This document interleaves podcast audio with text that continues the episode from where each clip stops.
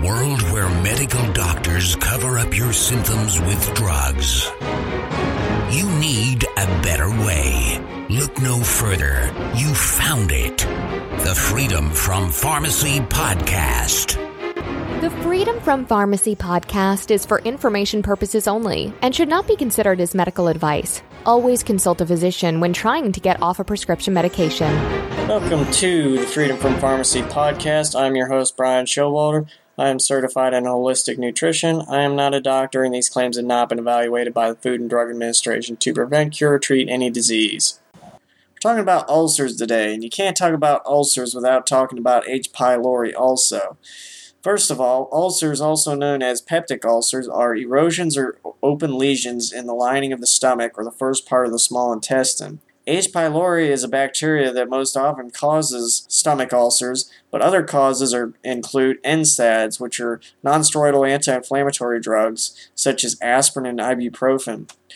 Normally, the stomach has three defenses against digestive juices. There is a mucus that coats the stomach lining and shields it from the stomach acid. There is the chemical bicarbonate that neutralizes stomach acid, and blood circulation to the stomach lining that aids in the cell renewal and repair. And guess what? N SAIDs, the non-steroidal anti-inflammatories, hinder all three of these protective mechanisms, and with the stomach's defenses down, digestive juices can do damage to the sensitive stomach lining and the stomach ulcers. Now, the H. pylori that that causes stomach ulcers, in a normal stomach acid situation where the stomach acid is high enough, your stomach acid would be so high that it would kill any bacteria, bad bacteria in your stomach. So if you have an infection of H. pylori, what that's saying is your stomach acid was not high enough to keep your stomach sterile. So that means you're not salting your food, because salt is one of the precursors to hydrochloric acid, which is one of the stomach acids. Now, a standard M D treatment for stomach ulcers would be proton pump inhibitors, antacids, and antibiotics. Now, now the M Ds are doing the best they can, God bless them. Uh, they're doing what they're trained to do, and this treatment is not as bad as some treatments that they come up with, such as doing a cardiac ablation where they burn the heart, or um, gastric bypass, or other stupid things like that. This isn't uh, this isn't so bad, but the proton pump inhibitors are linked to kidney disease, cognitive decline, and heart attacks. The antacids knock out your stomach acid, which in this case isn't so bad because you're trying to heal your stomach lining, and the acid's not helping that. But the acid is in there for a reason, and when you don't have acid in your stomach, you aren't breaking down the food particles. So what happens is the food's entering the intestines, and it's like a boulder rolling around in your intestines doing damage. So it's kicking the crap out of the rest of your intestines while your stomach acid is neutralized. That's also wreaking havoc on your stomach bacteria, which is also getting the crap kicked out of them by the antibiotics that the doctor gave you. So if you go along with this treatment, you definitely have to be taking a probiotic or fermented foods such as kefir or sauerkraut to build up your stomach bacteria after you go through an antibiotic. Now, personally, I would go for other methods other than going with the antibiotic. Number one, colloidal silver is such an amazing product that can kill H. pylori. You could also do garlic or oregano or any of the other things that I mentioned in the episode about supporting the immune system, because many of those things can actively kill these bacteria without causing a lot of problems. Just like the colloidal silver, it only attacks bad bacteria. It doesn't affect your, your gut bacteria. Um, another thing that you can do is aloe vera is very soothing and healing to the intestine and uh, stomach lining.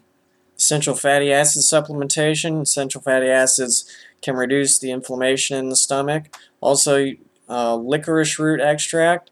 This uh, herb has been known to soothe and reduce inflammation as well. Um, the one thing about the drug treatment for uh, ulcers is it doesn't promote building of the stomach lining. It just uh, hacks your body's natural processes and shuts them down. Whereas the holistic approach actually promotes building of the body and making it stronger so that things like this don't happen in the first place. So really the recommendation to support a healthy body and to promote uh, rebuilding of tissues would be one of Youngevity's Healthy Bone and Joint Pack. Now, I mean, the stomach's not a bone and it's not a joint, but it is tissues that need rebuilding, and that's what uh, the Bone and Joint Pack is good for. Also, Youngevity has a product called Maqui Plus, which is made from the Maqui Berry and also has aloe vera in there. So that would also be really good for helping soothe the stomach. You will also want to avoid foods that agitate your stomach ulcer. And if you've had an ulcer, you probably already know by now what foods agitate your ulcer. Just pay attention to what you eat, and if it causes your ulcer symptoms to increase, avoid that food until your ulcer has healed. It's pretty simple, uh, but uh, general guidelines include alcohol, caffeine, and coffee as foods to avoid, and you could certainly add a lot more things to that. And when it's all said and done, a probiotic supplement would be great. Uh, Youngevity has a nightly essence that has multiple strains of bacteria and also has some digestive enzymes in it as well. When you have an abundance of good bacteria, that they outcompete the bad bacteria as one strategy of preventing an H. pylori infection in the future, as well as keeping the stomach sterile by adding salt to your foods. If you're on a salt-restricted diet, that could be why your stomach acid is not strong enough to keep your stomach sterile. So this is Brian Showalter signing out. We'll see you next time. To see the products mentioned in this show, head over to freedom from pharmacy dot com and look at this episode's show notes, and you can see all of the Youngevity products by clicking on the store tab. The Freedom from Pharmacy podcast is owned by Easyway L L C and is under Ohio Revised Code four seven five nine